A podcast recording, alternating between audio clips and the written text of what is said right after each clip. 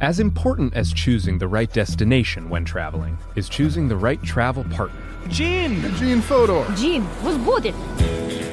But be careful, because the worst trips result when two partners have two different agendas. The CIA really need your help, Gene. Freeze, Americano! Huh? Oh. Gene, run! Listen to Fodor's Guide to Espionage on the iHeartRadio app, Apple Podcasts, or wherever you get your podcasts. Something that makes me crazy is when people say, well, I had this career before, but it was a waste. And that's where the perspective shift comes that it's not a waste, that everything you've done has built you to where you are now. This is She Pivots, the podcast where we explore the inspiring pivots women have made and dig deeper into the personal reasons behind them. Join me, Emily Tish Sussman, every Wednesday on She Pivots. Listen to She Pivots on the iHeartRadio app, Apple Podcasts, or wherever you get your podcasts. The Big Take from Bloomberg News brings you what's shaping the world's economies with the smartest and best informed business reporters around the world. We cover the stories behind what's moving money and markets and help you understand what's happening, what it means, and why it matters every afternoon. I'm Sarah Holder. I'm Saleha Mohsin. And I'm David Gura. Listen to The Big Take on the iHeartRadio app, Apple Podcasts, or wherever you get your podcasts.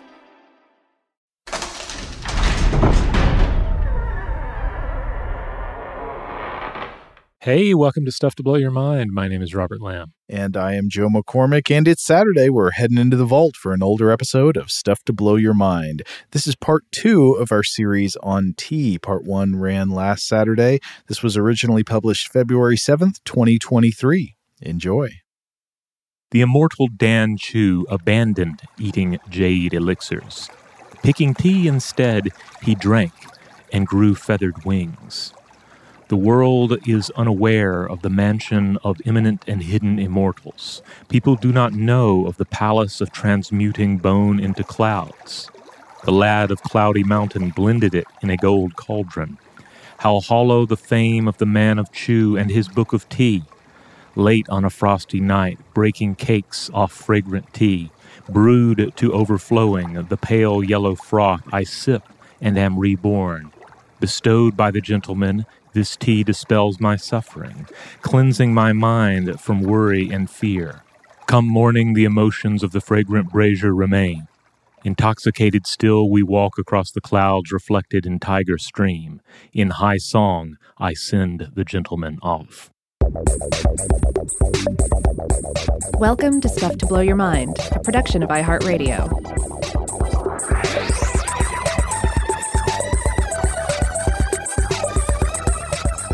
Hey, welcome to Stuff to Blow Your Mind. My name is Robert Lamb. And I'm Joe McCormick. That is uh, from A Song of Drinking Tea on the Departure of Xing Rong by Jiao Ran. This uh, particular bit of Chinese poetry um, I came across when I was reading a blog post, Four Ancient Chinese Poems on Tea and One Symphony. This was on the website Tranquilla Tuesdays. And uh, I found this one interesting because the, the author of this piece pointed out that the piece that we opened the first episode off with, The Seven Bowls of Tea, is just very well cited. You'll find it referenced in just about any history of tea. Uh, it frequently shows up on tea blogs and so forth. Uh, the author here noted that, that uh, you know, given that it is uh, you know over um, cited, uh, that one should also include other poems of note, and uh, this is one such poem. Well, so in the original poem, uh, I'd say the major theme was sort of the mounting levels of of experience that come with each successive cup of tea, up until you hit the danger zone, crossing the threshold from the sixth to the the dreaded seventh cup. In this case, what what would you say the main themes are? I see here um, kind of a kind of a, a community or a filial aspect to to the tea, talking about uh, you know, the lad brews it and then these two drink it together. Though I'm not sure exactly who these two people are supposed to be. Yeah, there, there's definitely more of a, an earthbound sense here. I'm, I'm getting, you know, it is of course uh, beautifully written and has that kind of ethereal quality to it as well. But the tea is not just taking you and transforming you and into into an immortal and sending you to a, a mythical land. Uh, it's it's making you feel reborn, but also all of the world as well, or at least that's my interpretation of it. Hmm. So anyway, yeah, this is part two of our look at tea. Uh, we're we're already hearing from some folks uh, regarding our first episode, and in the second episode, we're going to continue the journey. So go back and listen to part one if you haven't heard it yet, because in, in the, that last episode we discussed the botanical facts concerning tea, as well as some myths about its origin. But uh, now that we've established what tea is and where it sprang from, and referenced some of the mythological ideas about tea, and read a couple of poems, uh, this most recent was was a Tang Dynasty, by the way. Um, at this point, I think it's time to discuss the history of tea. Uh, in a little more detail, especially as it concerns the ways that it can be prepared and was prepared uh, uh, across time. So I think the it makes sense first of all, to just look at some of the steps that are frequently employed in preparing tea. Uh, in uh, you know after after it's been harvested, uh, what happens between it growing on the plant that we discussed in part one and somehow making it into a cup or bowl of, of tea, the beverage. Right. And so, one thing we talked about in the previous episode is how different types of tea that you get, say black tea versus green tea versus white or oolong, they will usually be from the same plant or uh, the same of a couple of uh, variants of this plant, Camellia sinensis. There, there's one tea plant. And so, the differences you get in the different teas are based on how it is processed and prepared. Right, right. So, um, one of the books I've been looking at here is uh, Laura C. Martin's A History of Tea. Uh, and I think the author here does a, a fabulous job uh, laying out the history and, and also the different steps involved in creating these beverages of tea. She points out that no matter what sort of tea preparation you're talking about, certain steps are common to many of them. Not all varieties of tea involve all the steps, but it's worth going over them all, and then we can say, well, this one doesn't involve this step, and this one does involve this step. Okay, so starts, of course, with the gathering of the leaves. Uh, usually, uh, on tea farms, they will be collected as flushes, these sort of top buds of a couple leaves and a shoot coming off the top of the plant. Uh, those will be harvested, and the rest of the plant will be left there to produce new flushes in the future. And so you gather a bunch of these flushes of leaves, and then what do you do with them? Yeah, you could, I guess, just stick them in your mouth, but Here's the thing if you do that, and certainly we have some of these tales of some of these mythical origins of tea saying that's what happened. People stuck it in their mouth. And, and you know, that might well be connected to some of the original ways that, that human beings explored the natures of the tea plant leaves and even gained some of the effects. But if you just stick them in your mouth and start chewing, it's going to be really bitter.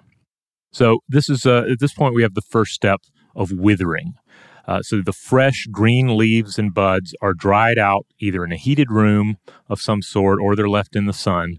And this causes the starch in the leaves to begin transforming into sugar, and the moisture content drops by 50 to 80%. And this allows a next possible step to take place, which is the rolling of the tea leaves and then be able to roll it without breaking the leaves. Um, this is something you might have to think back to your childhood days of like playing with leaves and sticks. But sometimes if a leaf is fresh and you go to like roll it up, it's going to it's going to break. Hmm.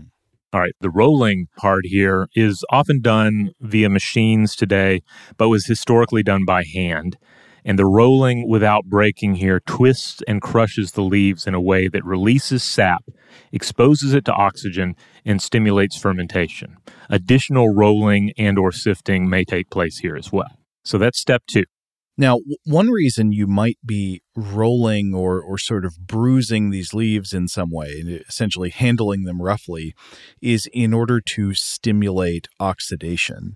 Oxidation, uh, in general, refers to a broad class of chemical reactions uh, that take place when molecules are exposed to oxygen or another oxidizing uh, agent. And a core feature of an oxidation reaction is that the molecules that are getting oxidized are losing electrons, but th- that doesn't tell us much. It's usually it's some type of chemical uh, reaction. Now, it's interesting that the deliberate oxidation of tea leaves is an important stage in their processing, especially for producing darker teas, not, uh, less so for uh, greener teas because most often oxidation in foods is not something you want. It's an undesirable outcome associated with spoilage and rancidity. So, some examples, and I guess these would be the closest analogies. There are oxidation uh, reactions of various types, like there's oxidation of, of fats and so forth. in uh, in in oils. But uh, for an analogy in plants, think about when you cut an apple. So you cut an mm-hmm. apple in half and you leave it out on the counter. What happens? Oh, it turns brown. Right. Uh, and th- this browning is not generally considered good. It's not something that makes the apple harmful to eat, but most of the time people don't find it very appetizing. It changes the appearance and sometimes the flavor and texture as well. And, uh, you know, taste can vary, but most people would not say that is a type of browning that they seek out on purpose. And this is actually true of many foods, especially fruits. So you could think of the way avocados brown once they're cut or smashed mm-hmm. and left out on the counter, or or potatoes, or any number of other plant-based foods. The chemical reaction taking place here is a form of oxidation called enzymatic browning. And enzymatic browning is due to an enzyme called polyphenol oxidase. Fruits and vegetables have compounds in them called phenolic compounds. And when these compounds get exposed to both oxygen and to that enzyme, to polyphenol oxidase, at the same time, they react with the oxygen and go through a multi step transformation process that ends with them turning into melanin. Melanin is a natural brown pigment that you can find in all forms of life. It's in plants, it's in fungi, it's in animals, including us. It's the brown pigment in human hair and skin and in our irises. And so that process naturally takes place once once you cut an apple or a banana or any, any of these foods. But how come this chemical reaction turning phenolic compounds into melanin doesn't happen once the uh, when the apple is just like sitting there on the counter uncut? How come it only happens once you cut it? This is because in order for the reaction to happen, we need three different substances to come into contact with one another. So you need the the phenolic compounds, the the, the base molecules we're transforming you need the enzyme, which in this case is polyphenol oxidase, and you need the free oxygen in the air. And when all three elements are present there together, then you get this browning process. So, in plant tissue, the enzyme, the polyphenol oxidase, and the phenolic compounds are usually kept separate from one another. But damage to the plant, such as cutting it open or bashing it and bruising it, will rupture cells and cause these chemicals to blend together and unite. And then you expose them to air and the oxidation happens. Now, coming back to what I said earlier, enzymatic browning is considered undesirable in lots of foods like uh, you know, you do you, but most people would rather eat their apple slices, bananas, avocados, and so forth before they sit out on the counter for a few hours and turn brown. The browned versions of these plants kind of look and taste degraded, not exactly fresh. But in other plants, the browning process uh, has a desirable outcome. It is used on purpose to achieve desirable improvements in appearance, texture, and flavor. One example would be in certain dried fruits, like raisins go through enzymatic browning it, deliberately in order to create new and interesting flavors that people like. And another example might be in seeds or leaves used to produce strongly flavored caffeinated beverages. Oxidative browning is specifically sought out as part of the preparation process for tea leaves. So you can think about the uh, the process of say rolling tea leaves around, like smashing them or rolling them in a uh, in a tumbler of some kind, mm-hmm. in order to kind of like bruise and uh, and just rough up the leaves to get these uh, get these different compounds coming together and expose them to oxygen to to trigger this browning process. Yeah, I like to come back to the apple example. The apple that uh, that spill that falls out of the bowl and falls off the counter and rolls across the floor. Uh, you know, that's the one that gets all bruised up, and those bruises are brown. That's the oxidation taking place. Yeah, exactly. And again, you know, you don't usually want that in an apple, but it turns out you do it to a tea leaf and oh, it's producing all these nice, interesting new aromas and flavors. It's making the tea taste, uh, I think a lot of tea producers would say it makes it, it, it, sort of takes away some of the fresh, grassy flavor of green mm. tea and introduces these complex, sweet flavors that taste more like a uh, floral aromas or like fruits. Yeah, it creates this, this whole additional dimension of flavor. Now, this this stage of uh, oxidation here, Martin stresses that it is it's super important for determining the flavor destination of the tea. It typically takes about three hours. Uh, if, if it is done, the leaves are left on trays in a cool, damp place often, and the oxidation causes them, them to turn from green to kind of a copper color. Uh, they also heat up during this phase, and you also and you have to, uh, d- depending on exactly what you're doing with the tea leaves, you may have to halt it as well because you don't want the oxidation to go too far, because then you'll end up with uh, what's described as kind of a burnt taste. Mm. It's also really important to note here that not all teas go through this phase. Um, and, and this should seem pretty obvious that black tea does go through the oxidation phase and is therefore fully oxidized. Uh, yet that is why it is this black or red color. Yeah, and to and to pick up on and clarify something you said a minute ago, heating I think is usually specifically used to stop the oxidation process. So if you want a green tea that has a nice fresh uh, sort of grassy vegetal flavor and keeps its green color, those are usually going to be heated earlier to stop the oxidation from progressing any further. Whereas a black tea you would let go through way more oxidation before heating it in uh, in a little oven. Now, uh, just a, this is a cultivation note, but I ended up throwing it in my notes here, so I'm going to read it before I forget about it. Um, originally, tea trees were, of course, uh, wild, and they would grow in the wild. And they grew quite tall. Mm-hmm. Uh, the higher leaves were obtained by simply cutting down the tree. Uh, this wouldn't work long term, of course, and so with cultivation comes the pruning and the non-lethal harvesting of, of the leaves. Uh, so I just found that interesting. Ah, okay. So that's why you get this process of like taking the flushes off of the top instead of fully culling the plant. Yeah. But back to the process. Okay, so we've had um, we, we've had the, the first step here of withering, then rolling, then oxidation, and then we get into the step of drying. This is a quick drying to stop the oxidation at desired levels. So we've kind of alluded to this already, uh, as well as to remove enough moisture to prevent mold from forming. But you also can't dry it out too much, or the tea could again taste burnt. Or on the other end of the spectrum, it could lose its flavor. All right, and then with the fourth step done, we're on to the fifth, and this is grading and sorting. Uh, basically, what you're left with, you got to figure out what you got. Uh, and generally, what you have is you have whole leaves, you have broken leaves, you have uh, you have the fannings, and you have dust. Whole is the best; that's the highest quality.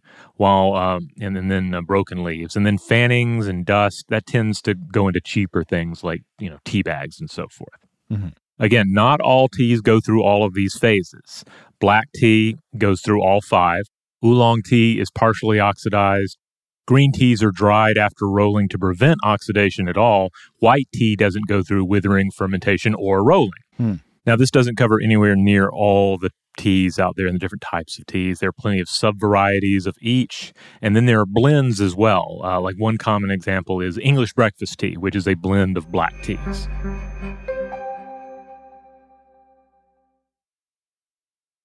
Shout out to Astepro for sponsoring this episode and providing us with free samples. Rob, as the uh, the local host with allergies here, they sent you some of their nasal spray to treat your allergies. What was your experience like? Yeah, that's right. I always wrestle with the pollen a bit when it rolls in during the spring. So they sent me the little uh, nasal spray. I tried out the product, and yeah, it sure did help me get on top of my symptoms for the day. And it's so fast acting, uh, it was already kicking in before I left the house. Astepro is a first of its kind nasal allergy spray. It's the fastest 24 hour over the counter allergy spray. It starts working in 30 minutes, while other allergy sprays take hours. Astepro is the first and only 24 hour steroid free allergy spray. Astepro delivers full prescription strength indoor and outdoor allergy relief from nasal congestion, runny and itchy nose, and sneezing. Get fast acting nasal allergy symptom relief with Astepro. Go to asteproallergy.com for a discount so you can get Astepro and go today. A S T E P R O allergy.com. Astepro and go. Use as directed for relief of nasal congestion, runny nose, sneezing, and itchy nose due to allergies. I'm Elliot Connie, and this is Family Therapy. My best hopes. I guess identify the life that I want and, and work towards it. I never seen a man take care of my mother the way she needed to be taken care of. I get the impression that you don't feel like you've done everything right as a father. Is that true? That's true. And I'm not offended by that. Thank you for, for going through those things and thank you for overcoming them. Wow. Thank God for deliverance. Every time I have one of our sessions, our sessions be positive. It just keeps me going. I feel like my focus is redirected in a, in a different aspect of my life now. So, how'd we do today? We did good. The Black Effect presents Family Therapy, Listen now on the Black Effect Podcast Network, iHeartRadio app, Apple Podcasts, or wherever you get your podcasts.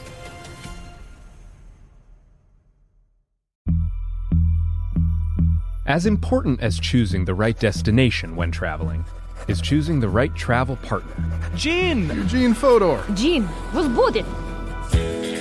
Much of the joy you will find on the road comes from the person you share it with. So you write the books, Gene, and Vlastar runs the business. I understand now.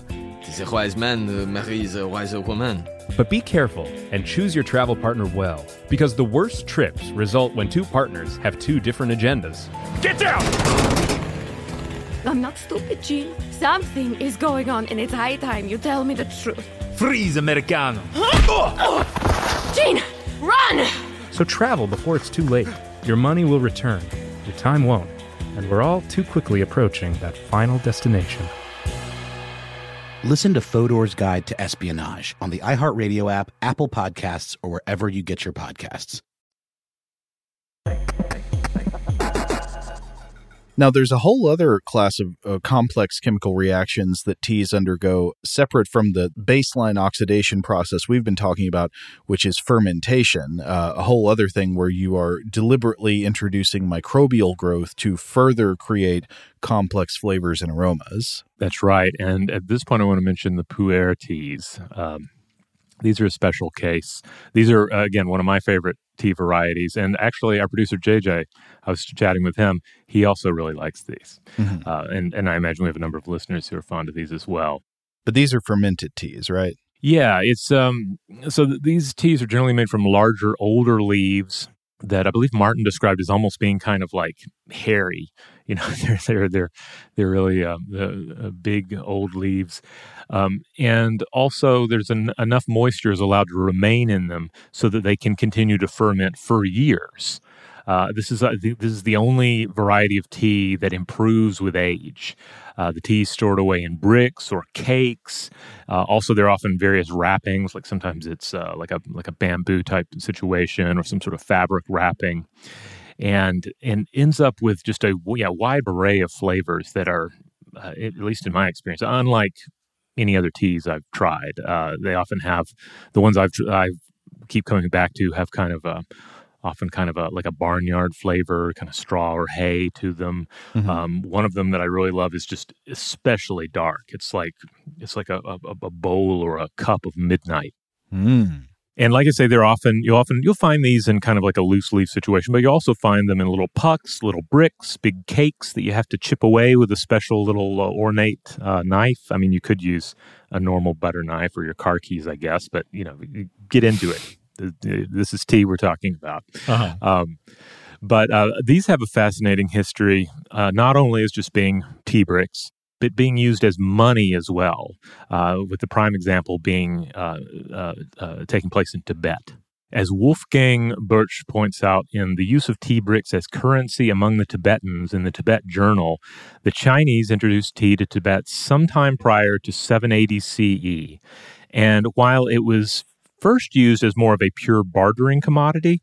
Uh, you know, I'll trade you a brick of tea for this, that, or the other. It eventually took on a form that we might reasonably refer to as currency, a regimented system of tea bricks based on the tea's quality and pureness and eventually imprinted with trademarks and seals. So you might think of it almost like, you know, you think of like a, a bar of gold that mm-hmm. has been imprinted with um, governmental information. Like here's the seal of the of the governing body saying like this is an approved uh, grade of gold, the amount of gold, etc it's the exact same thing with these tea bricks.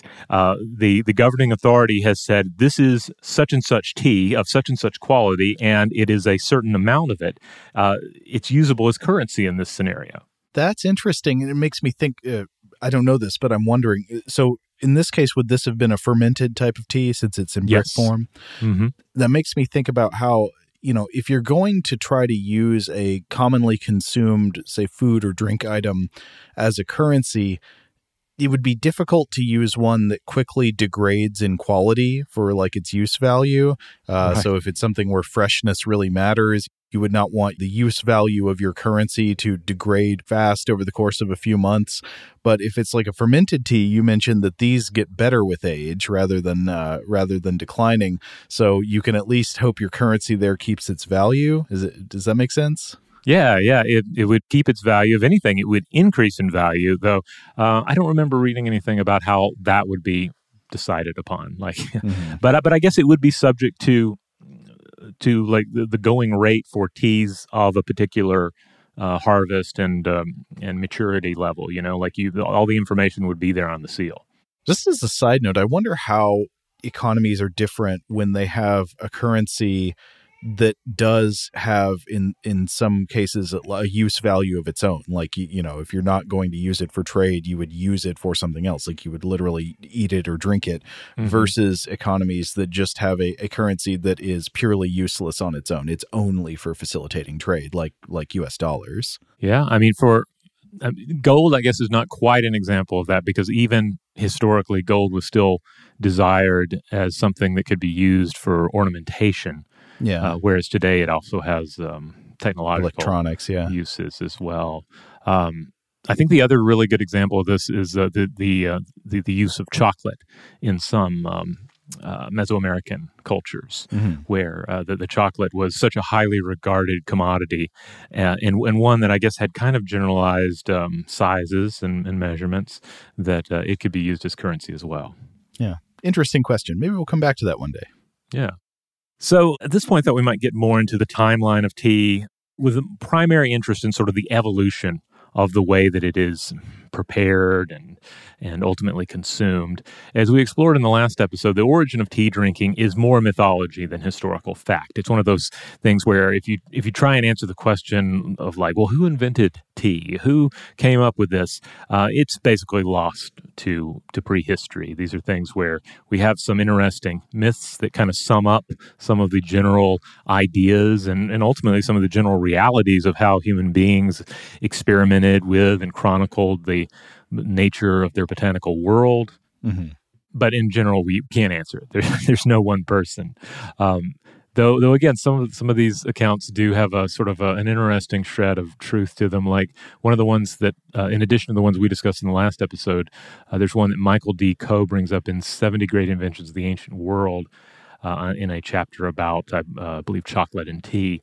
Uh, there's another myth where a past Chinese emperor was boiling some water and some wild leaves just kind of blew into his water boiling in the pot, thus creating tea. That, of course, sounds like pure myth and is not like a real story. Mm-hmm. But it reminds me of our episode on the invention of the cauldron and, and about how, like, a cauldron or any kind of container, even like a, a skin of boiling water, like, what a, an essential laboratory that is for humans uh, in, in ancient times, figuring out what things are and what they can be used for. Yeah. Now, uh, the question that may come up for some of you might think, well, there's a, great deal of Chinese literature out there going back quite a ways. Can't we just see when people first started writing about tea? Uh, and, and I think this is a reasonable question to ask. Uh, but as Martin explains in the book, it's, it's not quite that simple. And part of the problem is that the Chinese character um, associated with tea uh, was previously used again in literature in writing to refer to other shrubs and plants. Mm. for example there are mentions of of tea dating back to the 5th century BCE but it's thought that the character in question here is just referring to sow thistle a plant sometimes used in Chinese cuisine and native to Europe and western Asia. Ah okay so, so that's gotta yeah, be frustrating trying to understand the history. Yeah. Yeah. So we, we have to yeah think about uh, the, the fact that uh, anytime something like this comes along, like it's not just oh we, we have this new thing, let's get a new word for it. that's in any language. That's not necessarily how it works. Mm-hmm. I'm reminded of all the different apples that that uh, Europeans began to discover in mm-hmm. the world and report yeah. back. Yeah, pomme de terre. Mm-hmm. So, again, we can't pinpoint a time when tea drinking began in China, but we can likely say it was certainly a thing by the Han Dynasty, 206 BCE through 2020 CE. Uh, and granted, that's a large period of time, but by, by that uh, period, uh, people were drinking tea. It most likely began in Sichuan province in southwestern China and spread gradually to the rest of China and would have reached northern China by the Tang Dynasty, uh, that period 618 through 907. By the third century, though, uh, according to Martin, uh, we, we do have mentions in the literature of tea that we can more firmly connect to actual tea drinking. She points out that Hua Tuo, a noted physician uh, who may have also developed one of the earliest forms of anesthesia, also wrote about tea, quote, to drink tea constantly makes one think better. That checks out. Hmm. well, it depends on what you mean by constantly. yeah, I am not sure about the particulars of the the um, the translation there. By the way, uh-huh. the uh, the anesthesia that he supposedly invented, I think they I was reading that the, the name literally translates to cannabis boiling powder, but we still hmm. don't know exactly what this supposed anesthesia contained. Hmm. Also, a general from the third century, Lu Kun, wrote that he felt old, depressed, and needed some real tea. Uh, one gets the impression here that he's out uh, out uh, doing the military thing, and he just realizes, man, I'm I'm just I'm old, I'm sad, and I would just kill for an actual cup of tea instead of, I guess, boiling uh, various other things that we're finding in the the na- in nature around us. Mm so you could have you could have fake teas. There's like if you can't get real tea from Camellia sinensis, you might just try boiling other plant matter. Yeah, I mean the um, uh, history of, of tea is kind of full of these examples, uh, and not not only the history of tea, but I guess the the history of um, of like pharmacology and ethnopharmacology in general. I think we've touched a little bit on this before, talking about psychedelics, where you'll have some historians think you'll have one particular custom of using a particular um, herb or plant that uh, is growing in the natural environment. But what happens when people move? What happens when there's a migration? Mm-hmm. Yes, in many cases, you can bring your plants with you. Uh, sometimes those plants don't survive, though. Sometimes they can't be brought anyway, or you just uh, the, the people that bring them are not able to keep those plants going in these new places they move to. And in those cases, you might try to find some sort of reasonable facsimile. Like, what's something else that does something that changes me a little bit when I boil it in water and drink it? Hmm. So we may come back to some of that in a bit. And then uh, Martin also points that by, uh, let's say, around 350 CE, there's a more detailed description of the tea plant that we seem pretty sure is an actual description of, of tea. And this is provided by Guo Pu, uh, again, around 350 CE.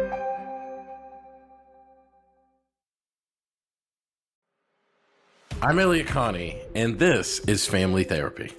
My best hopes, I guess, identify the life that I want and, and work towards it. I never seen a man take care of my mother the way she needed to be taken care of. I get the impression that you don't feel like you've done everything right as a father. Is that true? That's true. And I'm not offended by that. Thank you for, for going through those things and thank you for overcoming them. Oh, wow. Thank God for deliverance. Every time I have like one of our sessions, our sessions be positive. It just keeps me going. I feel like my focus is redirected in a, in a different aspect of my life now. So, how'd we do today? We did good. The Black Effect presents Family Therapy. Listen now on the Black Effect Podcast Network, iHeartRadio app, Apple Podcasts, or wherever you get your podcasts.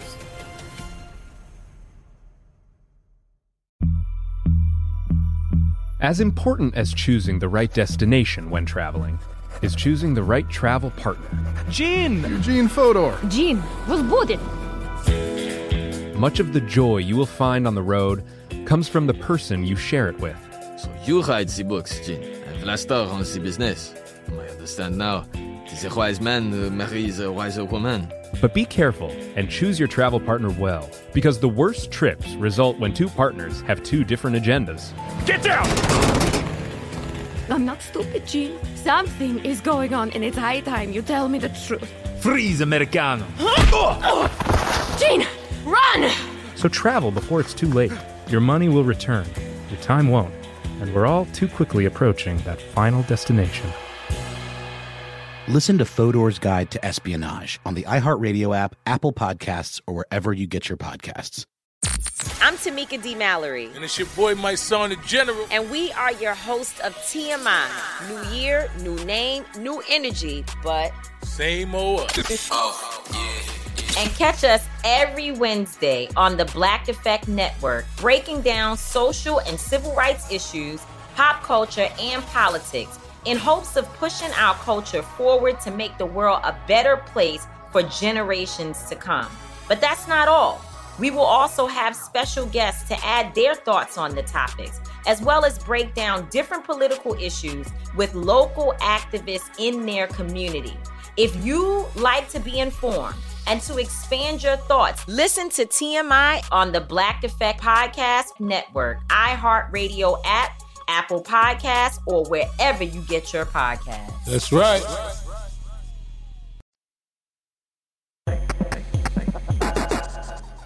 Now, I guess one thing I wonder is um, it's one thing to talk about, okay, we're taking leaves of this specific plant and, and boiling them to make tea. Uh, but it's another thing to think about like all of the complex preparation process steps and, and the different varieties of tea produced today. Do you have any idea when that sort of thing started to come online, or at least when we have the earliest evidence of that? Yeah, this is this is interesting because one thing that, that Martin points out is that early on, tea was probably not good.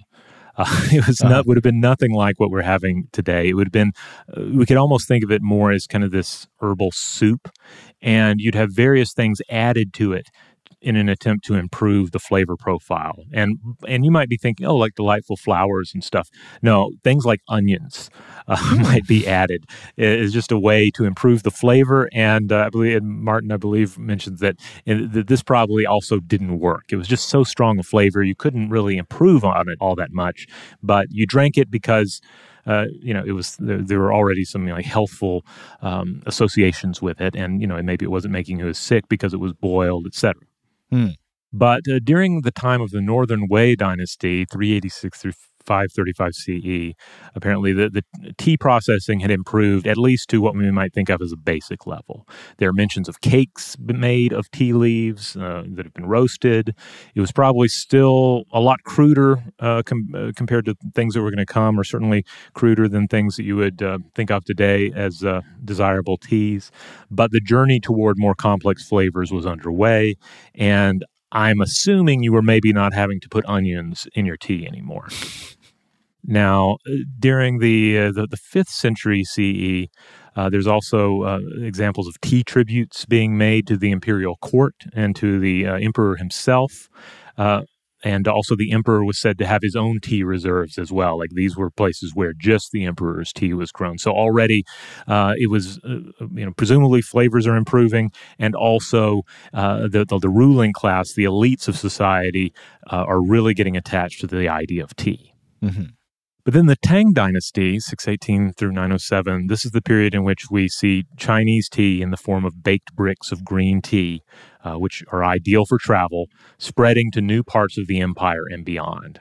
Martin also writes that this widespread technique also greatly improved the flavor um, the popularity of tea spread so much during this time that it was no longer just a drink of the elite, of the emperor and his court. It was a drink for everybody. Even peasants by this point were uh, were getting in on tea culture. That doesn't mean everybody would have access to the same tea. Of course, your the type of tea you drank would would be in, intrinsically linked to your place in society, as would the, bar- the various paraphernalia that were used in tea preparation and tea consumption. Uh, but uh, it was it was essentially something that could be found throughout society. Mm-hmm. Um, also, this would again have been exclusively green tea, as red black tea would not be developed for centuries to come. And this is the time of an individual by the name of Lu Yu. This would have been in the 8th century. Uh, he was known as the immortal of tea, the sage of tea, and he was author of the classic of tea. Ah, the classic of tea. I see a similarity in the English naming convention of some of these great old Chinese texts, uh, similar mm-hmm. to like the classic of mountains and seas. Exactly, yes. I forget exactly what that is translated from, though. Like, uh, what what are all the range of meanings in uh, in in the original? Yeah, yeah, but it but, but certainly this is a, a, common translation of some of these important books. I, I would think you could you, you might roughly think of it the same way that that important books might uh, in the Western traditions might be referred to as like the book of such and such, uh, mm-hmm. or a chronicle of such and such. Yeah.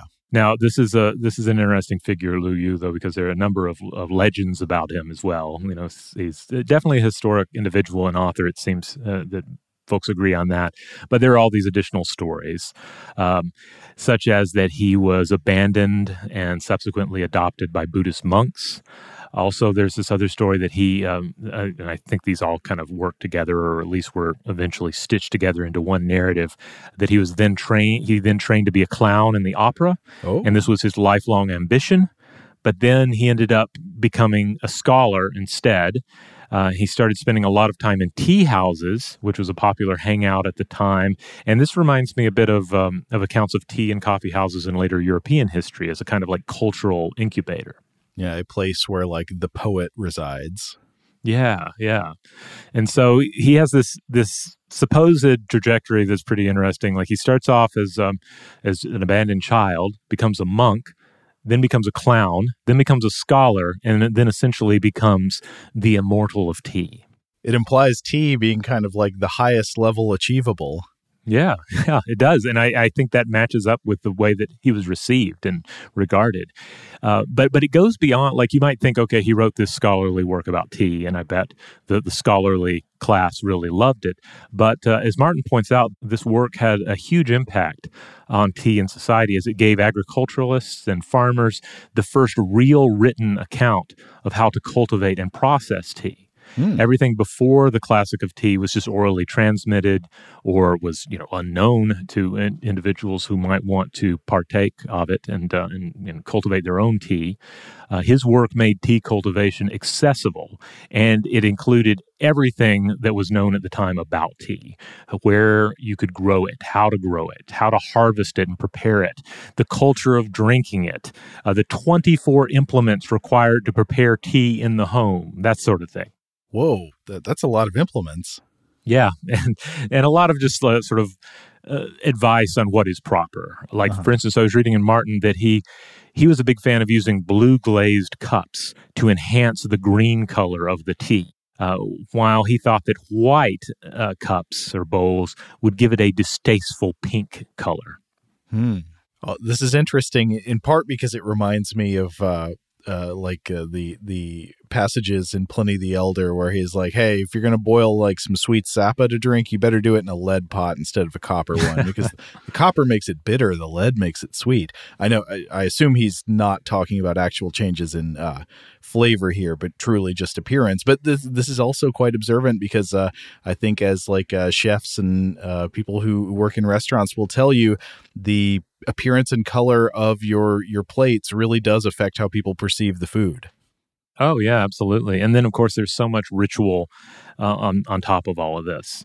Uh, you know, Martin stresses that that while some of this might seem just you know over the top and and and perhaps too fancy, we have to remind ourselves that this is a world um, where individuals like Lu Yu are uh, striving for universal perfection. Uh, so that's uh, and, and we have to think about it too in light of um, of Confucianism, Taoism, and Buddhism as well, which are all important energies in the world surrounding this uh, this growing tea culture. Now, the popularity of uh, the classic of teas not only spread the word of tea, it also further enhanced its popularity and pushed both greater tea trade and greater advancements in how it was cultivated and prepared. Tea also spread throughout China during this time because it had become just so embraced by Buddhist practice and culture. Uh, but it's also meant that when Buddhism fell out of favor during the decline of the Tang dynasty, tea culture did as well. And this would this was a trend that would recur. When foreign invaders would control parts of China, tea culture would suffer in that area. Interesting does that mean it was replaced by something or I, I wonder what caused that correlation it's it based on what I was reading, and there may be more nuance to this and more more to this, but it would just be a situation where uh, it was linked with the uh, with the ruling party. You know, it's kind of like a top down mm. um, cultural um, practice, and without w- without tea culture emanating from uh, sort of uh, you know in, in, radiating waves from the ruling body, it kind of falls out of favor, and you have people maybe falling. Uh, I mean, you're going to have cultural trans- transmission taking place there too, of course, because you also see in the in the histories where uh, you know some some groups, say the Mongols, uh, becomes the ruling body in a part of China. They also become uh, more Chinese as they rule. So you know the the trans- cultural transmission goes both ways. Mm-hmm. Uh, but it seems like you would have these situations where a foreign uh, power would would take control for a while, and yeah, just tea popularity would wane. But then, when uh, inevitably uh, Chinese rule was restored to these areas, you would see the reverse. And one of the examples of this would be 960 CE. Uh, the uh, the the rule of the Song dynasty brought tea back to the, the forefront. Its trade during this period became so important that the imperial court found that they could just restrict or manipulate the flow of tea to outlying regions um, if deemed necessary. So it would, be a way to control uh, and manipulate um, other groups, such as uh, determining how much tea goes to, say, Tibet or to the Mongols or to the Turks and others. Mm-hmm almost kind of a like a, a, spice trade of Dune sort of scenario. Um, you know, and certainly uh, that's the sort of thing that that Frank Herbert was was thinking of when he was writing uh, Dune. Maybe not tea specifically, but but obviously this control of mm. um, of a of a desired or vital resource by one particular body. Yeah. It's also during this time period, uh, Martin writes, that we enter the second school or phase of tea. So this first phase had been the brick era. Again, we're talking about those bricks of tea, you know, how it's dried and then often stored, etc. Uh, but then we're entering at this point the whipped school. And it's called the whipped school due to the creation and popularity of dried and powdered green tea that was then whipped in boiling water till it's foamy. This is what we, we typically call matcha tea today. And it was a huge hit during this time period and, of course, has remained with us. Oh, that's interesting. Okay. I guess I do associate uh, matcha tea with looking kind of foamy, but I didn't realize mm-hmm. why that was. So it's like typically uh, more of a powder form that, that is whipped into the water vigorously. Yeah, yeah. Like generally, you'll have, um, and, we'll we'll, pro- probably come back around to, to matcha here in a bit and, and, talk about it, in, especially in relation to Japanese tea culture. But uh, yeah, even if you get it today, you're probably going to get some sort of uh, uh, one one variety or another of, of matcha, perhaps uh, like a ceremonial grade tea. You're going to put that uh, in your in your bowl or cup, and once you have the hot water, you're gonna you're gonna want to whip it up. There's going to be a special implement to do that, mm-hmm. and this, of course, can also be quite exceptional. Okay, so we go from brick to the the whipped powder and then does it does it change after that because that still doesn't resemble the most of the tea preparation I can think of today which is based on steeping. Right, right. Well, that is going to eventually be the third school, the school of steeping, as in like loose leaf tea, especially. And we are still in this school today, Martin writes, though, of course, all three of these are still used. I don't know if there's going to be a fourth phase of tea. I don't know the laser school of tea.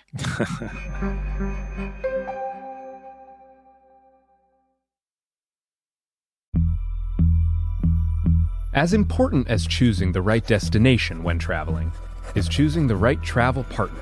Gene! Eugene Fodor! Gene, was booted!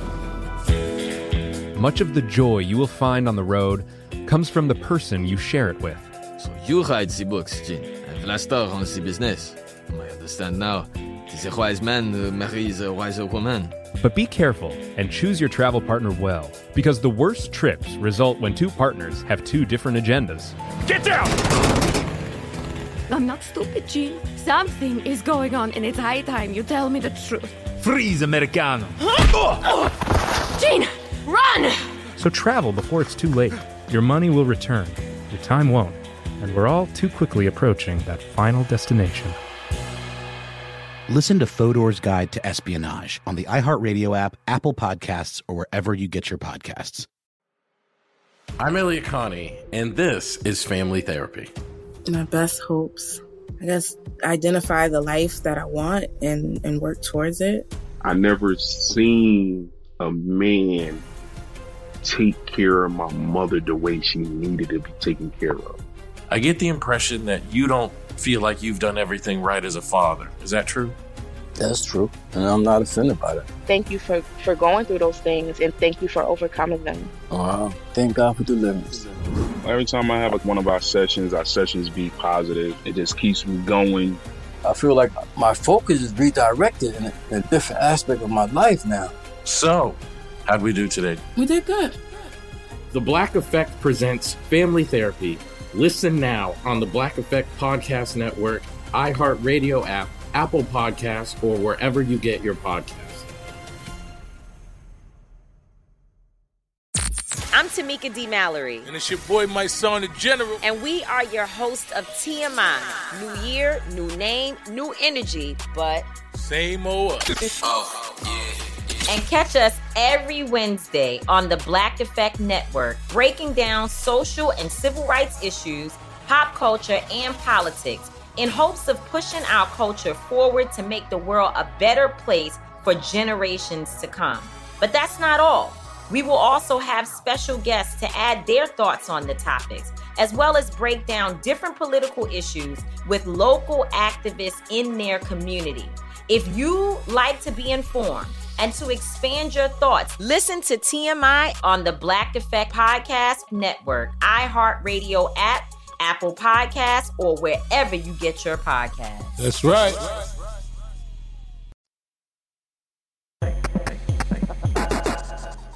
All right, there, there's more to the history of tea, and we'll keep going with the history of tea in a future episode here. But I thought it might be fun at this point to discuss uh, tea and health. Now, I mentioned earlier how, how uh, Martin pointed out that uh, by the fourth century CE, tea consumption was probably part of daily life for many in China, but it wasn't good. You were having to mask it with things like, you know, sometimes things like citrus or ginger, which doesn't sound that bad, but other times you're putting salt and onions in it mm-hmm. all to try and make it more palpable. But you were consuming it because it had perceived health benefits. You also might just eat your tea leaves straight like a vegetable in this time still, though again, it would have been bitter. It would not have been a pleasant experience. You also, I was surprised by this, you also might have sniffed it like snuff. So um, that would be a sort of a, a you know a, an approach to powdered tea that I, I didn't think about. Also, not one I'm saying anyone needs to try. No, but um, but it was one method that was used, as was sometimes using it externally, uh, like uh, you know applying it uh, just to the skin or or perhaps to some sort of um, skin irritation, uh, like a poultice. Yeah. So it was widely used during this time, again, not because it was necessarily pleasant to, to have, but first of all, it was associated with wakefulness and digestion, which I think these are both agreed upon effects of caffeine.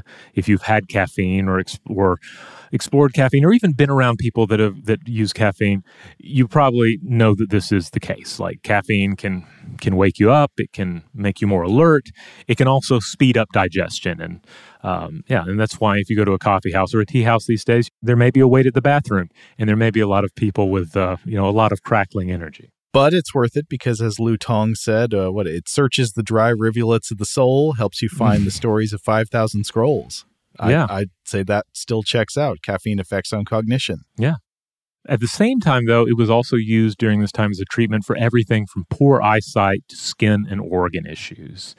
It was also considered a strong preventative medicine and something that positively impacted one's chi. So we again, so we're seeing like the full spectrum here of possible and perceived uses for tea that benefited your you know your current ailments prevented other ailments and maybe even affected sort of spiritual energy uh, concepts regarding the functionality of the, the human body. Yes. Now uh, because we've raised the question uh, in the, the historical context here of beliefs about tea and its positive impacts on health, I think it's worth looking at uh, what some of the modern uh, major nutrition science findings on the health effects of tea are. But strong caveat, I'm not going to go deep on this because I, I just feel personally like, you know, we look at a lot of different domains of science and I feel like there is no quicker way to lose your mind than looking for scientific papers on a question of is this common food or drink item good or bad for your health? Coffee, tea, chocolate, wine, a million other things. It always seems like there are just reams of conflicting results, some of which sound prima facie absurd and probably are. You know, like studies show uh, wine cures heart disease or something like that. And and I detect the presence of persistent methodological problems with attempts to look at this kind of thing specifically. Like, does a common food or drink item that people consume for pleasure or for other reasons have, uh, you know, X broad health effect? But uh, with that caveat, I'm going to cite the findings of a major meta analysis uh, that I looked at from 2019. So this was by Mengxi Yi. Called Tea Consumption and Health Outcomes Umbrella Review of Meta Analyses of Observational Studies in Humans. This was published in the journal Molecular Nutrition and Food Research in 2019. Uh, so this study is an umbrella review, also known as a review of reviews, which kind of gives you an idea how much research there is on the topic. Uh, so to picture where this rests in the research hierarchy. Of course, you can have individual studies or experiments on, uh, you know, the effect of tea on some particular outcome, and then you can have a paper a level above that, which is a review or a meta-analysis, which compares and analyzes and usually averages the results of many different individual studies. You might have a bunch, you know, it collects everything it can find in the literature and says when you compare all these, what results poke out, and then if you have enough of those reviews within a subject area, you can can have an umbrella review, which is a review of reviews. And sometimes umbrella reviews are going to have like a broader question. So, for example, you can have a meta analysis of studies on the relationship between tea and cardiovascular disease, and another one comparing studies on tea and various cancers. And then you could maybe have an umbrella review looking at all those meta analyses to understand the relationship between tea and health outcomes more generally. Okay, so sorry about all that preamble. But anyway, what did this umbrella review find in the existing literature as of 2019? Well, it looked at 96 meta analyses addressing 40 different health outcomes, and it concluded that overall studies showed greater evidence for health benefits than for harm to health from tea consumption. So uh, they say, quote, dose response analysis of tea consumption indicates reduced risks of total mortality, cardiac death, coronary artery disease, stroke, and type 2 diabetes mellitus with uh, increment of 2 to 3 cups per day. Beneficial associations are also found for several cancers, skeletal, cognitive, and maternal outcomes. Harmful associations are found for esophageal cancer and gastric cancer when the temperature of intake is more than 55 to 60 degrees Celsius. Uh, so this leads them to the conclusion that except for the upper digestive cancer risk that may be associated with drinking very hot tea, and again, greater than 55 to 60 degrees C is about 131 to 140 degrees Fahrenheit, unless you're drinking tea that hot or hotter, normal levels of tea consumption, such as two to three cups per day, appear safe. And those levels of tea intake are even associated uh, with a broad range of apparently positive health effects, the ones I mentioned a minute ago.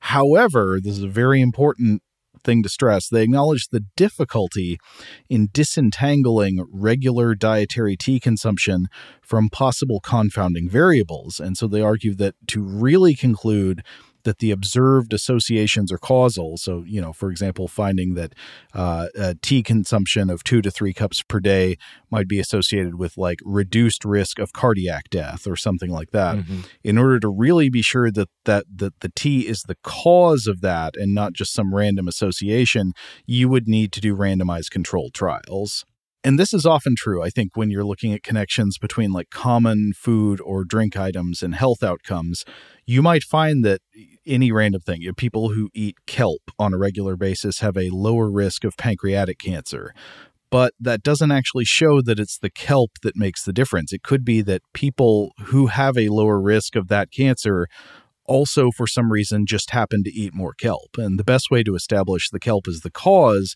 would again be to do a randomized controlled trial, which is the gold standard used for testing new drugs and so forth, uh, but not always used to examine the health effects of common food and drink items such as coffee, chocolate, tea, all these things that you see a million conflicting study results on. You know, uh, tea helps this health effect, and then another study says, oh, maybe it doesn't. So in the end, I think it's hard to get very uh, solid results on on these kind of food and drink items, but at least the existing research today makes it look like broadly tea is pretty safe to drink as long as you're drinking it within moderation and not super hot, and uh, and may in fact have some positive health benefits associated with it, but don't bank on those too much. Hmm. Oh, these are all great points. Like depending on the study, you might be, it might be a situation where it's the the tea cakes that are causing all of the positive health effects, right? Yeah, it may not be causal about drinking the tea at all. Maybe it's that people who have lower risk of whatever are also just for some reason cultural or otherwise more likely to drink tea. Or it could be that the act of sitting down and drinking something warm from a cup. I mean, I, I don't know what all they compared it to, what controls they used on Mhm. all these different experiments because there have been a lot of them. But that's where the research uh, looks like it lands today. But but I did want to note that positive health effects of tea could exist and might also be construed not in an absolute sense, but in the sense of comparing tea to alternatives, to other things you could consume instead of tea. Yeah, and in this, I want to turn to a quote from the Herbal Classic that uh, I think we referenced this work in the last episode. It is attributed to Shennong, again the uh, the divine farmer with the the, the crystal uh, stomach uh, that is uh, one in, in some of the myths is attributed as discovering tea. And the quote uh, reads as follows in translation: "Quote: Tea is better than wine, for it leadeth not to intoxication, neither does it cause a man to say foolish things and repent thereof in his sober moments." It is better than water, for it does not carry disease, neither does it act like poison as water does when it contains foul and rotten matter. Hey, that's a couple of, I would say, quite solid observations. Yeah, I mean, I, I think I, I think it's fair to agree that the overindulgence of tea is less of a public or health or safety issue compared to the consumption of alcohol. Yeah. Yeah, and then as Martin points out uh, in, in in her book, this last bit is also certainly true. Tea prepared with boiling water would rid the water of many of the inherent pathogens. So if you're just looking at the difference between having a hot cup of tea and drinking I don't know, rainwater or something, um, or, or or any kind of water that might be on hand for pure drinking purposes, the tea is a healthier choice, historically speaking. That seems quite true. As long as people are, of course, not consuming that seventh cup of tea and uh, you know rapturing themselves to the uh, holy mountain. Right. Yeah. You, you don't want to accidentally fly to Peng Lai before you get to work in the morning. Right. And and yeah, to, to your point, just the the idea of you're drinking tea, then what are you not drinking? If you're not drinking um, alcohol, you're not drinking wine, you're not drinking uh, water that may, you know, given the the circumstances, might not be the purest or the healthiest uh, choice at that Yeah. time. Uh, yeah, this is all fascinating. I think that's going to do it for part two, right? Yeah, I think this is all we have time for in this episode, but we'll come back for a part three. We're going to look a little more at the, the history and evolution of tea and possibly get into some other tea cultures as well. And we'll see what else comes up. In the meantime, we'd love to hear from everyone out there because I know we have a lot of tea drinkers out there, tea drinkers from different parts of the world, different tastes, uh, different experiences. Uh, we'd love to hear everything you have to say about the matter. Uh, so write in, uh, let us know. Love to hear from you. Uh, reminder that core episodes of Stuff to Blow Your Mind published on Tuesdays and Thursdays. Monday is listener mail. Wednesday is a short form artifact or monster fact. And on Fridays, we set aside most serious concerns to talk about a weird film on Weird House Cinema. Huge thanks to our audio producer, JJ Posway. If you would like to get in touch with us with feedback on this episode or any other, to suggest a topic for the future, or just to say hello, you can email us at contact at stufftoblowyourmind.com.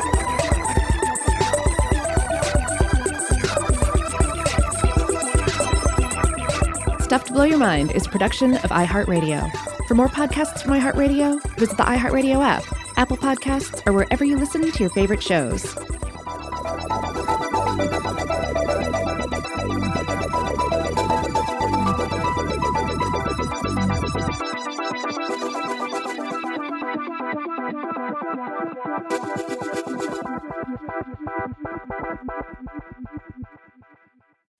As important as choosing the right destination when traveling is choosing the right travel partner. Gene! Gene Fodor. Gene, was good. But be careful, because the worst trips result when two partners have two different agendas. The CIA really need your help, Gene. Freeze, Americano! Gene, run! Listen to Fodor's Guide to Espionage on the iHeartRadio app, Apple Podcasts, or wherever you get your podcasts. Something that makes me crazy is when people say, well, I had this career before, but it was a waste. And that's where the perspective shift comes that it's not a waste, that everything you've done has built you to where you are now. This is She Pivots, the podcast where we explore the inspiring pivots women have made and dig deeper into the personal reasons behind them. Join me, Emily Tish Sussman, every Wednesday on She Pivots. Listen to She Pivots on the iHeartRadio app, Apple Podcasts, or wherever you get your podcasts.